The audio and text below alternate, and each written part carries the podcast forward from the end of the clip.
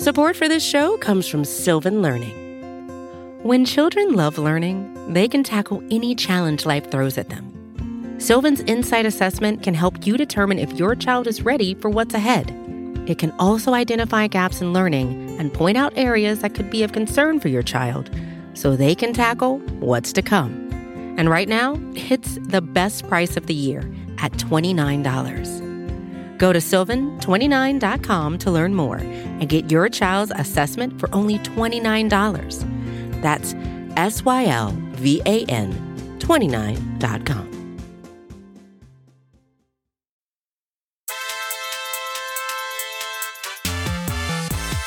What's up, everybody? Thanks for joining us today. My name's Kent Swanson. This is the AP Laboratory kicking off your Monday with a little mailbag edition, as we like to do.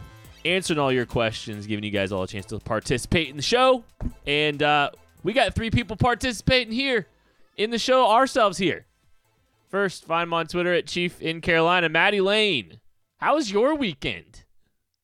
Well, I do now know what it would be like if I was a weekend lumberjack for a living. I spent all weekend finishing cutting down trees that had fallen during an ice storm and hauling them all around my yard. At one point in time, just out of anger, I just yelled about how Shaun Wade might be slower than Damon Arnette. And Brian Hartline came out of the tree line and just smacked me in the cheek. So I now have a, a near shiner on the right side of my face just because I'm slandering Ohio State into the open air. And uh, besides that, I mean, my weekend was good. Tiring, but good. I'm doing good. Craig, how are you doing today, buddy? I hope you did not also get caught by a Brian Hartline right hook. No, Brian, I'm not famous enough for Brian Hartline to be in my mentions. Listen, when you've got a Maddie Lane on this podcast, we've we, Maddie has been brought down a peg lately, and he needs to be brought back up. this is not fair. Like pe- people coming after Maddie, people have Maddie takes about you- about his role, about where he. Is. Well, I ain't on. having that. Hold on. I- We'll just, I ain't we'll- having it. We'll just read the question now, real quick. Adam Let's do Richard six or Andrew Richard six. When did Matt become Toby from The Toby, Office? no, no, he he's Daryl. If he's anybody, he's Daryl. Hold Maddie on. I, is- I need you to. Ex- I need you to explain that. because Daryl is the best character on The Office. Is he though? Yes, he absolutely is. He's cool. He works hard. He's a great dad. Like this, these are all Matthew Lane things. So I, I am not going to stand for this Matthew Lane slander any longer. I still, I thank you. I appreciate the kind words. I also agree Daryl is one of the best characters on The Office. But I like even when Craig's building me up.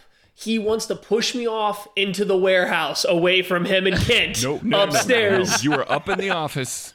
You are up in the office, not warehouse. You are up in the office. Okay. Oh, so so Craig is late season Daryl, Yes. No, Maddie is late season Daryl, not Craig. Maddie's Craig. late season Daryl. Sorry, Maddie's late season of The Office Daryl. That. I mean, look, I I'm not trying to slander Daryl the character, but to just go out and say he's the best character, just I found that to be quite the take. There's a lot of takes here flying here in the mailbag, and we'll just get to some of them. Uh, we always start with the five star reviews. I do want to shout out Ryan07060706. Thank you for the five star review. It's a very loaded question. It would probably take us 25 minutes to answer. Uh, I really do hope we give you all the substance that you're asking in that question, you know, throughout the next couple weeks, because I promise you all that stuff will wind up coming up. But uh, so shout out to him. Thank you for the nice review. Brian Stewart 96. Uh, just pre-ordered the guide. Anyone who's ever wrote a report before knows that even more work went into that than it already seemed on the surface. Thank you. Well, thank you, Brian Stewart 96. Uh, by the way, you can pre-order the KC draft guide. That's a, what a fantastic segue you've given us. Gum.co slash KC draft guide 21. Promo code LAB gets it to you for eight bucks. LAB, just so you know. The question considering realistic available options day by day, who are the three players you most want the Chiefs to come away with from this draft? One for day one, one for day two, one for day three. This is actually surprisingly easy for me. Day one is Teven Jenkins, offensive tackle out of Oklahoma State. Knew it. I'm taking. I I I love him. He's probably going to earn a my guy stamp for me as well. I I just love watching him play. And the Chiefs have an obvious need on their offensive line. He can probably play tackle. He can probably play guard. Figure it out. Get a player like that that's that good in building. Day two, a guy that I have fallen in love with recently watching tape, Michael Carter II out of Duke. Day He two. is a late day two. You want to tell me that I can catch him at the end of round three? This man can play slot. This man has the range to play deep safety. He fulfills multiple roles and allows you to move L'Jarius Sneed to the outside.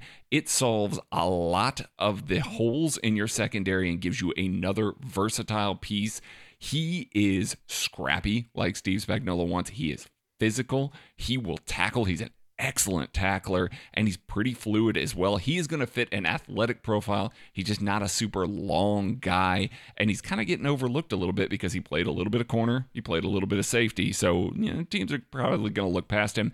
And then day 3, I feel like I'm cheating here because it's a guy that should go much higher than this, but he tore his Achilles in January. Dayo Odeyingbo out of Vanderbilt. He is a long Spagnuolo edge. He plays with tons of power. He's 270 pounds with freakishly long arms, and he's ridiculously stiff and can't turn a corner. so he's definitely a Spagnuolo edge, but he played nose tackle for them at times and was great in a pho- phone booth with his lateral agility. He's he's a pretty good technician on the edge. He was supposed to be at the Senior Bowl, but like I said, torn Achilles. He's probably going to fall. He might have crept into that day two category before the Achilles. Now he's probably going to fall out of that a little bit. I'd be fine with taking him late in day three and stashing him on the roster until 2022. Well, normally, Brian, a question like this would catch me entirely off guard because it would require a little bit of research. However, right here behind my office chair, I happen to have a whiteboard set up for Maddie's draft crushes in rounds one, two, three, and day three. So I will consult the board. Day one, round one. Jaelan Phillips, edge rusher out of Miami. He's probably the top edge rusher in this draft class for me after Kwity Paye. And even if I could hear the argument that Jaelan Phillips is a more skilled player than Kwity Paye is right now, he's younger, he's a little bit longer. I think you could make a pretty good case that he's the best pass rusher. Yes, there's some medical concerns and some rumored off field stuff, but I'm not sure how much I buy into that. It's just all about the medicals with him because there's a past of concussions. He did retire from football before transferring to Miami from UCLA. But the fact that he was once a number one recruit in the entire country across all of football coming out of high school shows up on the field. He's that special of an athlete. And as a pass rusher, he's a guy that would fit Steve Spagnuolo's system perfectly. On day two, let's go with tight end Tommy Tremble out of Notre Dame. He's been a guy that I think everybody that has watched him lately has come around on. And it's really weird because everyone's falling in love for a guy that has like 22 career catches in his entire college career, the tight end position. But Notre Dame just never threw him the ball. Hold on. He's he's caught a lot of bodies in the run game. But I Eh? I guess. And so, as Kent alluded to, Notre Dame mostly used him as a blocker. He is one of the best, if not the best, blocking tight end in this class. And what's really special is it's not just as an inline blocker. They love to get him out in space and handle defensive backs in the open field to pull around the horn. I mean, he does everything from a blocking standpoint, but then when you see him move out throughout the open field, you might be confused and think you're watching Noah Fant play for Notre Dame again because he's that level of athlete, it looks like, on the field. So he's a guy that's quickly got my attention. And then finally, I'm just going to stick with Notre Dame. Let's give me their left guard, Aaron Banks, as well on day three. He's a massive body, 335 pounds, but he moves well. He's got nice feet. You're not going to confuse him for this perfect outside zone offensive guard. You're not going to pull him on, you know, long pulls consistently, but he can make every reach block you want. He can climb vertically to the second level. He's a guy that I absolutely would love to get on this team. And I think he'd fit the direction the Chiefs are going on the interior offensive line with the size and the power, but still have that functional movement ability to the second level. I hate you, Maddie. Love you, Kent. Yeah. Thanks a lot. Round one, Alijah Vera-Tucker. I'm not sure if he's going to be available there, frankly. Uh, he's a guy that played along the interior historically at USC, moved out to tackle this year, held up fantastically. Excellent athletic profile. I think he's a guy that you let him try at tackle. Uh, I, I honestly, I, I think he'll stick. I don't know if he'll be there, but that's the guy I would be irrationally excited. I was going to go tr- Tommy Ch- Tremble on day two, but that got lifted. Let's go Ronnie Perkins from Oklahoma. And he's a guy that wi- might wind up falling in between pick 31 and 63 for the Chiefs. So a guy that the Chiefs really wouldn't be able to take on day two. I think that's kind of the trajectory of him. Um, I believe somebody mocked him in the top 25, maybe Daniel Jeremiah mocked him in the top 25 which was a little bit surprising. I don't love him that much, but um, watched him against Oklahoma State last week, I think, and I, I don't think he's got an elite first step, but little bend, physical, holds the uh, you know holds the, really strong at the point of attack, point of attack, variety of moves. I don't think he threatens the corner enough as an edge rusher to warrant a first round pick, and I think that will limit his ability to develop a pass rush plan at the next level. But there's so much to like about him, and he's a perfect fit uh, as a Steve Spagnuolo edge. I'll go David Moore in round three, uh, who might count as two picks because he's so wide.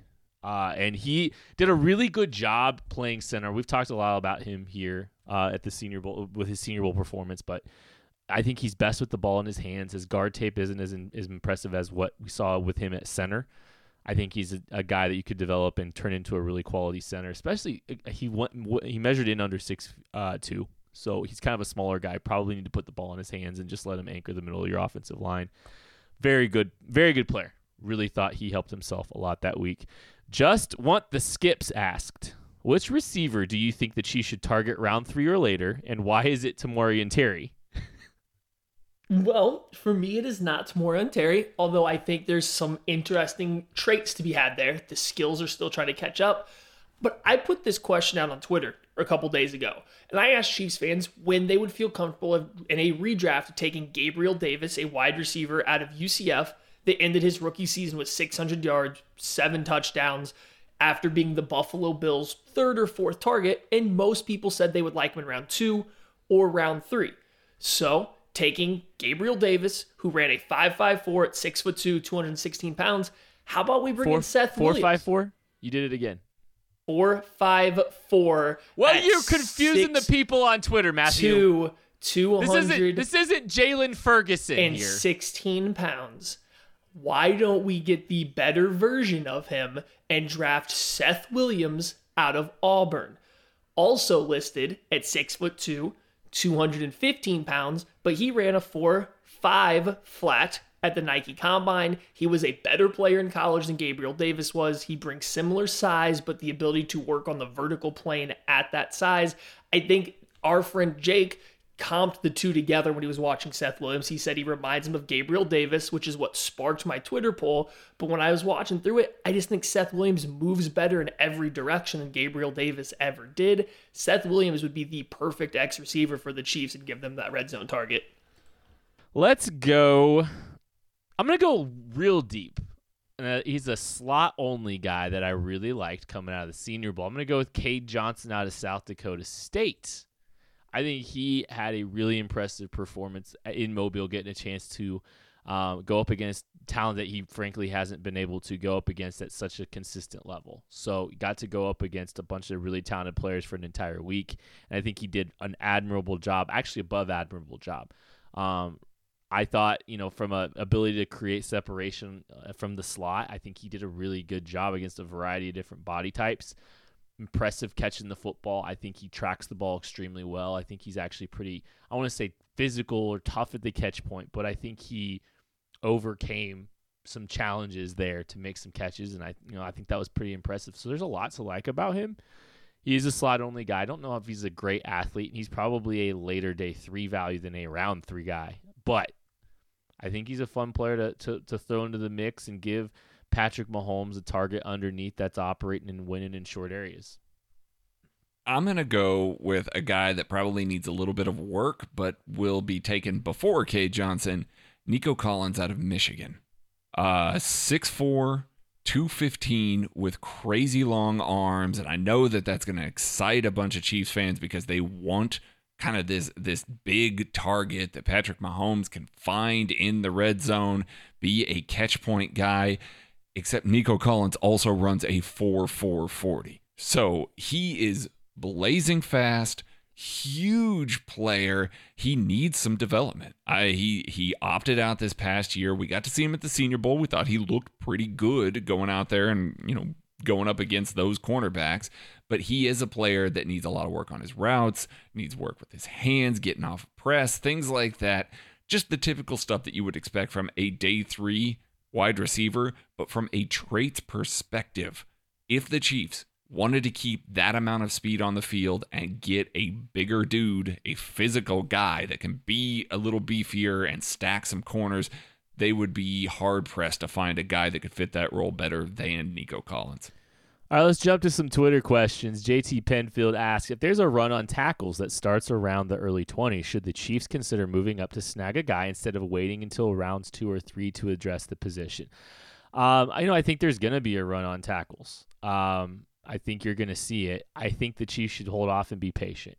I do think that there is value that you're going to be able to find on on day two, and maybe it's not someone as that you're as excited about. Maybe it's a guy that um, you know, like a like a, a, James Hudson that might need a little bit more work, or a Spencer Brown that might need a little bit more work. But I don't think I want to get too aggressive with this draft. I think there's so much value up and down the board. I don't want to lose any of those picks. And you got to think about, you know, to get up to into the you know the 20s in some range, you're probably looking at giving up your third round pick. Uh, so I don't really know if I love doing that. Uh, in this class, I think I would just kind of hold off and hope that I can, you know, find value down the board. B.S. Hanson one. What are your thoughts on Tommy Tremble? He seems like a perfect complement to Travis Kelce. Blocks well and not totally inept offensively. Do you see him as someone the Chiefs would like? And what round do you project him to go? Well, what do you know? Thanks for reading ahead, Matt. All right, Chiefs fans, I'm going to need you guys to sit down for this one and take a couple deep breaths before you get too excited. Tommy Tremble is going to be this year's George Kittle. Not that he's going to be as good in the NFL as George Kittle. I want to be very clear about this. He's not as good as George Kittle, but he's going to be the tight end that every fan for every team wants their team to take because he's a great blocker and a super athlete that was just grossly misused in college. He's going to get drafted later than whatever his NFL production ends up saying he should have, and everyone's going to love it. So, with that being said, everybody that watches Tommy Tremble seems to love him. That includes draft Twitter, that includes anybody in the national media. You're going to have to take him a lot earlier than George Kittle went in the draft. I think if the Chiefs were to take Tommy Tremble, you would have to take him at the end of the second round. And I think you'd have to be hoping that he gets there because this is a good tight end class, but he might be the second best athlete out of all these guys. He might be the number two athlete behind Kyle Pitts, we won't have the full combine to know for sure, but you can just tell on some of these plays where he's run blocking how he gets out into space so easily and explosively that he's a top tier athlete. The receiving skills can be taught. He just hasn't been utilized that way. I would love the Chiefs to get him, clearly by the answer earlier, but he's a guy that you will have to use a premium draft pick to get. Chief England 55. Is there any chance we see tight end taken by the Chiefs within the first two days. I wanted to follow both of these up together for the reasons that you just laid out, but please elaborate. Yes, I, I think there's a shot that they go a tight end in the first two days. And I think that that might supplant somewhat of a wide receiver weapon early if they decide to do that. I think the Chiefs realize that there is an advantage to 12 personnel with them. Andy Reid likes to run 12 personnel, and this feels a little bit like the running back situation last year, where Andy Reid kind of pieced together that position for a long time and then finally decided, you know what, we're done messing with it. I'm just going to take one high and just be done with the position. Like, that's what we're going to do. I can see them doing that with tight end being frustrated with tight end two, the lack of production. Not that Nick Keizer was like bad bad, or anything like that, but he wasn't good either. If Andy Reid wants to run a little more 12 personnel, it's not out of the question that he can just decide, hey, guess what? We're going to move Travis Kelce out wide a little more often. We're going to take a guy like a Tremble, maybe Pat Freiermuth, somebody like that. We're going to take a guy that can line up a little more in line and still be able to run good routes, and we're going to base a little more often out of 12 personnel. So I definitely think that that's a possibility. I think they'd have to go day two if they're going to try to find someone that can make an impact on day one. It's a really weird class, I think personally. I think there's some guys up top that are kind of fascinating, but for vi- variety of different reasons too. Like, I mean, it's it's it's all over the place. D Johnson 29. Which defensive personnel package was the least effective, and what could that be attributed to? It's the one you think. It's the dime. Um, and it can be attributed to a lot of personnel. Uh, ben Niemann was poor in the dime. Dan Sorensen did not have his best reps in the dime. Uh, the Chiefs' pass rush did not get home well with four, and Steve Spagnuolo did not particularly want to blitz often later in games with the dime out there. So it was that position group. Now, I know everybody's going to hear that and go, okay, take a linebacker, replace Ben Niemann. We got to do that first and foremost. You know what? That second level's fine if you're getting pressure with four, like the Chiefs did the year before when the dime was actually one of their more successful packages. They just need to get a front four that can get after the quarterback a little bit better. I think you're going to feel a lot more comfortable about what's on the second level there. But the Chiefs' dime defense was really poor this year. All right, we're going to take a break and we will be back with more of your questions right after this. Support for this show comes from Sylvan Learning. As a parent, you want your child to have every opportunity, but giving them the tools they need to tackle every challenge, that takes a team. Now more than ever, educational support tailored exactly to what your child needs can make all the difference. That's why parents have trusted Sylvan Learning for 45 years as the ultimate teammate in their child's educational journey, instilling in them a love for learning and a passion for reaching the next level. And Sylvan's Insight Assessment can identify gaps in learning and areas that could be of concern for your child. It's a 360 degree view into your child's learning that you can't find anywhere else and helps ensure that your child didn't miss something in school that might put them at a disadvantage in the future. And right now, it's the best price of the year at $29. Go to sylvan29.com to learn more and get your child's assessment for only $29. That's S Y L V A N 29.com.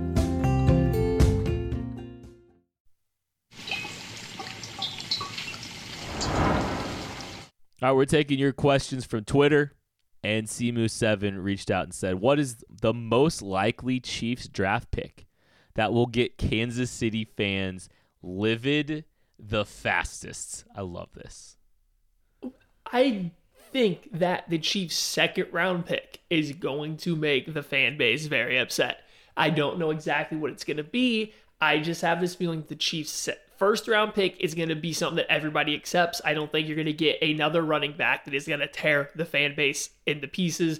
But their second round pick, I do think, might be one that gets people on their heels a little bit. And we've spent this entire podcast talking about Tommy Tremble, so I might as well say it again now. They're going to take a blocking tight end that has very few career catches in the second round, and it's going to make everybody a little upset at first. I could definitely see that. I could also see the Chiefs drafting a defensive end right off the bat and then spinning around to round two and drafting a tight end or drafting a wide receiver. And the Chiefs fan base losing their minds that they haven't drafted an offensive lineman at 63 yet. So I can see that being the case. Throw a name, though. I want you Throw to throw a a name. name. Okay. Let's say they draft uh, Jayson Oweh uh, in the first round. That's even That better. might drive some people. Nu- Yes. That might drive some people nuts too, though. right. no, that's because exactly he doesn't have that a ton makes of it better production. because there's zero sacks Oh. his final year. This Yes. is fun. I'm Yeah. enjoying this. Yeah, so it's Jayson Oweh, and then I, I just mentioned it, and then it's Pat Freiermuth, uh, a guy that's not super athletic. He's a good fine route runner and a good fine blocker, but that's probably a little bit earlier than I would personally like him. But through two rounds, you don't have an offensive lineman and you've taken two guys that don't have a ton of production. One of them's got crazy upside, but the other one is just going to kind of be there and be good at his position at tight end too, but just be okay. All right, I'm gonna try to. I'm gonna try to kind of go out. I don't want to say go outside the box a little bit here, but I'm gonna go for a position that we like or that we we would like to see them draft somebody, but maybe goes two or three or goes you know two rounds too early. So I'll go back to Andy Reid and his roots. And I'll say at 63, the Kansas City Chiefs take Brady Christensen, offensive tackle out of BYU. I think that's see that. about two rounds too early. I don't think he's a guy that I would be overly excited about. Uh, oh, Maddie's got a take real quick. Oh, no, this isn't a takes. You finish. I just got another one I want to throw out there since Craig and I both did tight ends. So you finish. Go off okay. the I just- 26 okay, year so old like, look, tackle. Brady, okay, I don't think Brady Christensen's got the as great of an athletic profile deserving the 63rd pick. I don't think he does particularly well against power. I don't see a ton of upside or a ton of ceiling to him. I don't know if he's an older prospect either because at BYU there's a lot of guys that are typically Oh, Maddie's shaking his head. Yes, he is. Yes, sure. he did a two. He's a senior or and and did a two year mission trip before BYU. Kent oh, hates him. Kent hates him already, you guys. it's if you're an old, you're not gonna project. So like that's that's the kind of like that's the kind of pick. They they reach on a tackle two rounds too early. Something crazy like that. What do you got, Maddie? So this is a guy, and I think we all like him, but I could see how this would be a problem. Again, into the second round, Chiefs take safety out of UCF, Richie Grant, to Oh, go no. into a secondary that already has a bunch of safeties. But from my point of view, it makes sense because I'm hyped. you can still like I'm Richie crazy Grant. you can use Juan Thornhill, Tyrann Mathieu, and Richie Grant together and let L'Jarius Sneed play outside again. It works from my point of view, but I don't think the fan base would love taking another safety early on. Hmm. Man, I would love that though. Man, uh, Steve Steve Spagnuolo would be drooling over that secondary and the versatility back there. I got another one. I don't know how. I, Can we just do this fun. the rest of the podcast? Maybe. Kadarius Toney round one. No, Nah. Oh, you just upset me. I would be so mad. This is And. Kadarius is not a bad player. Don't take that as us thinking that he's a bad player or anything. He's not a like bad that. player. I just they they His don't fit with this team. He's, he's a terrible fit. And you can Why- plug in he's a Rondale gadget Moore, player. Elijah Moore. Any of these guys can go into that exact same spot. Elijah route Elijah Moore's a better route runner than Kadarius Toney. Kadarius Toney has better route running traits. I think Elijah Mitch or Elijah Moore is a better route runner. But Kadarius Toney is a gadget player. The Chiefs already have one that they're trying to fix in there, and a gadget player that really doesn't have a well developed route tree. Like what? Okay, what, how many of those guys can you throw on the same team? I'm sorry. We probably need to move on. Nick Har- uh, Nick Hargis. This is obviously for Craig. Just kidding. Which mock tool do you guys all prefer? I like the ability to trade, but feel PFF trade evaluation of draft capital swaps is as realistic as PFF's grades on Frank Clark. Maybe I should read these a little bit more before. I tend to agree. Uh, I don't really like their evaluation of draft picks, but I here's the thing. I think this is this is the rule of thumb I use.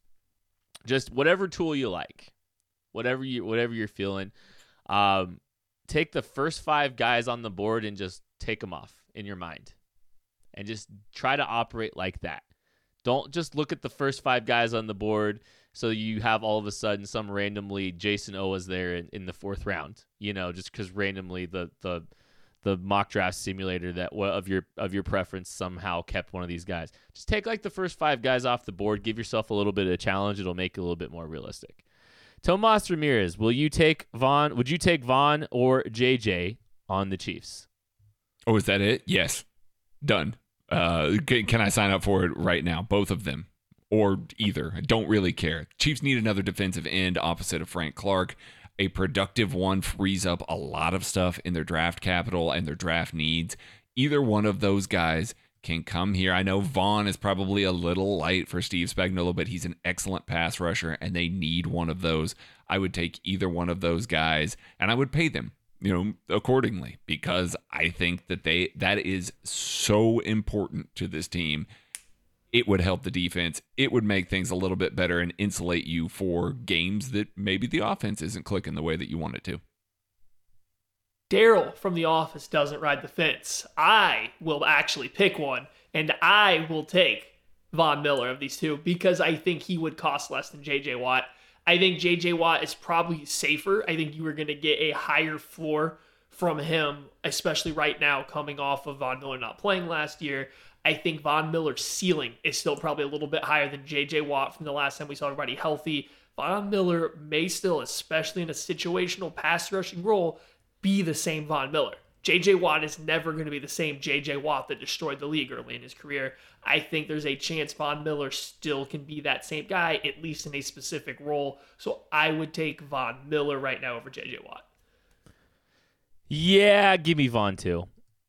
I, I both of these guys have had some injury concerns in the past. JJ's I think is a little bit tougher. Country Boy 567, Chiefs will be aggressive in free agency. What would be your definition of aggressive? Well, I said it. If the Chiefs lost the Super Bowl, I anticipated them being aggressive. And for me, that simply means I think they will sign at least two guys that are going to be slated in with a very, very, very dark pencil to be starters as soon as they're signed. Maybe not in pen because camp and injuries always happen, but as close to a lock as it can be, I think they will sign two new players to come in and be starters. I think they will also sign potentially a third player that's going to compete as a starter, you know, during camp through the beginning of the year. So I think they are going to spend enough money to go out and get a handful of new starters for this team across the offense and defense. Now, they might not go out there and pay anybody $18 million a year to do it, but I think they will bring in at least two guys that start day one as replacement They're better than the guys that played there last year. I'm going to say that they're going to have a top tier player that they're going to sign, whether that be wide receiver or defensive end.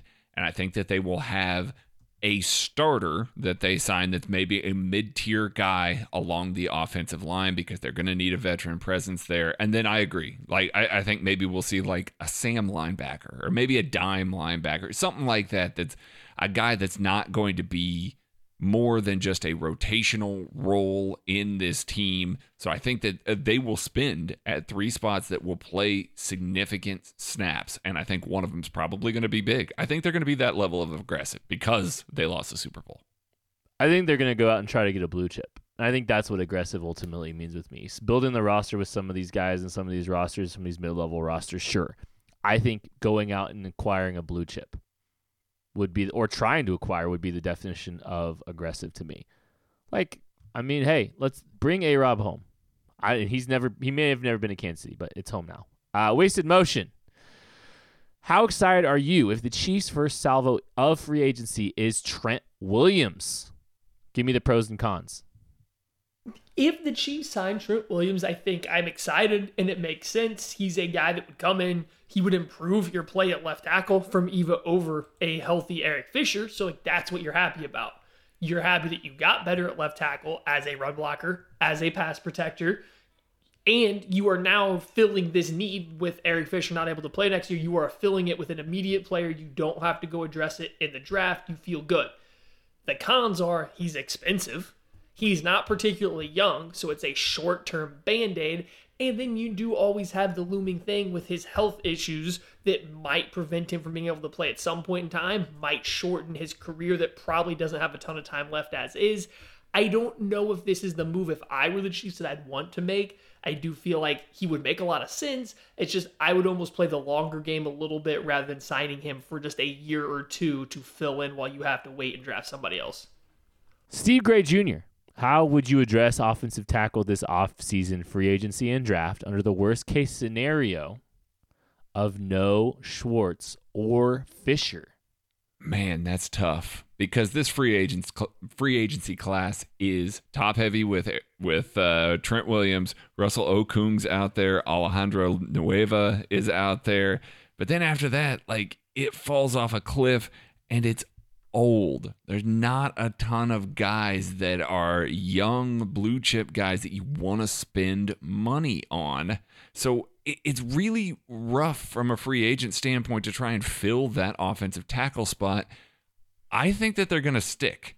I think that they're going to try and fill one of those spots with a guy that's in house, whether or not that's Martinas Rankin, Yasir Durant. Like, I, there's a couple of guys in there that they like, but I do think in that situation, if both of those guys are missing, that you can really slate the Chiefs as being aggressive in going and getting getting an offensive tackle early in this draft class because I think you have to have a starter and you can't wait until day 2 and try and catch a guy to band-aid and put Patrick Mahomes upright for the beginning of the year. I think you have to be aggressive and go after a guy early. So if that's the case, and they're trying to play in free agency and draft, I just don't see a major free agency addition and they're going to be aggressive in the draft.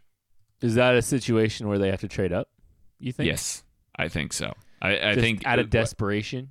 I, I, I mean, honestly, yeah, because yeah, let's say you miss out on the first couple tiers of offensive tackles. I know that that's a lot of offensive tackles going off the board, but you miss out on that first tier. Now all of a sudden, you're probably no better to start the year than you were at the end of this past year, and that is terrifying. Yeah, I mean, I th- this is where it gets interesting because Fisher's probably not going to be available to start the season. Nope. And we don't know what's going to happen. It's like the beginning of the year could ultimately wind up being no Fisher or Schwartz. It's just how long do you have to navigate that for, and what do you try to do to navigate it for the time being? It's going to be fascinating. This is going to be such an interesting off season. Uh, and here's the other thing: if you work to address Eric Fisher in the left tackle spot, you're probably just moving on from Eric Fisher. You know, because I mean, you you can't make a commitment at your left tackle and then you know you, that means you're cutting him probably. Right. It's gonna be interesting, man. I can't wait. Jayhawk eleven oh eight. Brett Veach loves snagging underperforming players on other teams who he had highly graded in past drafts. If you were Veach, who would you grab if you were able to trade a sixth or a seventh from 2022 draft capital? Predictions Maddie changes the criteria. Craig gets a corner with an awesome CBAT score, and Kent takes an offensive lineman. Well, I, I we're not all going to answer that one. Um, so here's the thing: like some of these underperforming players that Veach ultimately acquires, it's normally guys that are released. I think he really does a job, a good job, and likes to play the released market uh, to try to find value. Taco Charlton was a guy that was released, and uh, the Chiefs ultimately brought him in, uh, and, and, I think he earned himself some opportunity before the injury. Definitely, like there was, you know, we'll see. It. I mean, I wouldn't hate the Chiefs bringing back a Taco Charlton. So I think it's just I think ultimately the phil- philosophy around what he does, trying to identify that value, is basically playing off the guys that are ultimately cut. And right now, it's not even trading picks. It's just trying to find value in the guys that ultimately get released. And he's typically very much in those markets, especially if he ever graded them. You know, he really likes guys that he had a high grade on. I think part of his philosophy is betting on and believing in him and his team's ability to evaluate talent. And the reason it didn't work was because he some other, someone else was in the wrong situation. Cody Pino asks, assuming compensation is the same, would you rather trade for Orlando Brown having to extend him or trade up for Alijah Vera-Tucker. Ooh. Yeah, see, I, I I think it's Alijah Vera-Tucker for me. And obviously Orlando Brown has the bigger impact and he's already proven himself at the NFL level, but that is why he's going to cost $22 million a year. And frankly, I, I mean, I'm I'm all about investing in this offensive line, but that's a steep price to pay for a tackle in this good of a tackle class. If I can trade up for Alijah Vera-Tucker, I think that I'm very happy with that decision. I can move him around a little bit. If Eric Fisher proves that he's healthy, you've got an excellent guard. You can probably move to right tackle as well. So he's a guy that can be moved around a little bit and you feel kind of comfortable with him. I would take the stab at the young guy. Like try and develop him, keep him in house. He's got, you know, low cost potential for the first five years of his contract versus having to pay a guy $22 million on top of trading, let's say, a first and a third or something like that. that that's an expensive contract, as we all know from the Frank Clark deal. Damon Cizak asks Sam Cosmi or Dillon Radunz for the left tackle position, Matthew. That's kind of a tough choice. I mean, if I'm sitting here looking at both of those guys available at 31, passing on both of them would be kind of bold. Right now, I definitely have Sam Cosmi as a higher grade for me at the offensive tackle position.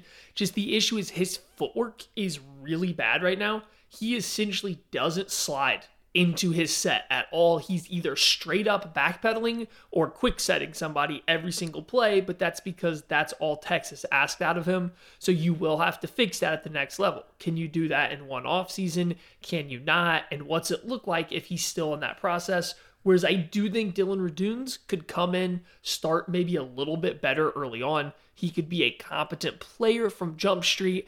I still think there will be some growing pains with him as well. He's a guy to me that just tries to do just enough to stay in the way rather than dominate the rep. And I think for the Chiefs' particular passing scheme, I don't know if that'll always work. Patrick Mahomes likes to drop deep. He likes to hold the ball a little bit longer than average. I don't know if Radunz will be the best fit for that. So for that reason, I would take Cosmi. You just have to realize that year one's going to be a little bit of a learning curve. SoCal 1186. What is the best position to target in free agency versus the draft? It's kind of a weird way to approach this, but I actually would think about for the Chiefs targeting the wide receiver market. It's a very deep class here in free agency, and I think the best chance and the best like I think this is a chance for the Chiefs to get good value and a guy that can step in immediately and help this team. That doesn't mean I wouldn't approach the draft as well, but I think you could if you could get a good veteran in here in the mix to play immediately, you can find value on day 3 in the wide receiver class still too, but go out and get somebody at the wide receiver, get a pass catcher, a guy, a guy that's going to step in day 1 and be a consistent contributor, um, be a, a quality third target for this team uh, because I think one of the things that they they need moving forward is you know someone that like Sammy Watkins who is consistent on a week to week basis to help this football team move forward. And Russell, 2018, how does how do you guys feel about Charles Snowden? Uh, that's the linebacker out of Virginia, by the way, as a mid round developmental pick at linebacker. I have no problems taking Charles Charles Snowden in the middle of day three. You're going to bring him in. You're going to ask him to play as your Sam linebacker. The ish, the I mean, just the one qualm that I have is he's not going to be able to replace what Reggie Ragland gave you two years ago. I don't even know if he's going to be able to do what Damien Wilson did for you. He's not that physical, run thumping, block taking on kind of player. He's very long. He's probably more athletic than those guys, so he's a little bit better in his co- looks better moving in space to his coverage drops. I will never ever say Reggie Ragland is not good in coverage. We will all remember Ragland as the best coverage linebacker this team has seen under Steve Spagnuolo ever in two years. so yeah, but I, I, think Snowden is a little bit better coverage player from an athletic profile than both Damien Wilson or Reggie Ragland would be. He's definitely a better pass rusher if you wanted to use him as a little bit more of a situational pass rusher.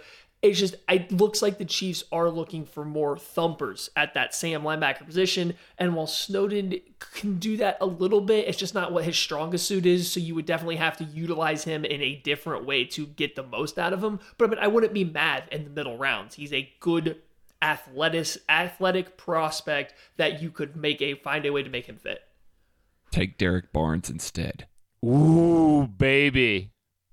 I like that. I like that a lot. Uh, Charles Snowden, elite teammate at the Senior Bowl. Charles Snowden's good. He's good at football, but and an I, elite yeah. teammate. I'm just adding the elite teammate part. He was handing out bottles of water constantly because he could not participate, and I really appreciated that about him. And he was giving pointers and helping, you know, try mm-hmm. to talk through some stuff with some guys. So I really did appreciate that about a Charles Snowden. Take Buddy Johnson over both. All right. That's enough, Maddie. That's going to do it for the AP Laboratory. Thank you guys so much for listening. We'll be back later in the week, and the draft show's on Wednesday. Be sure to check out everything going on on the Arrowhead Pride podcast channel. Appreciate y'all. Catch you later.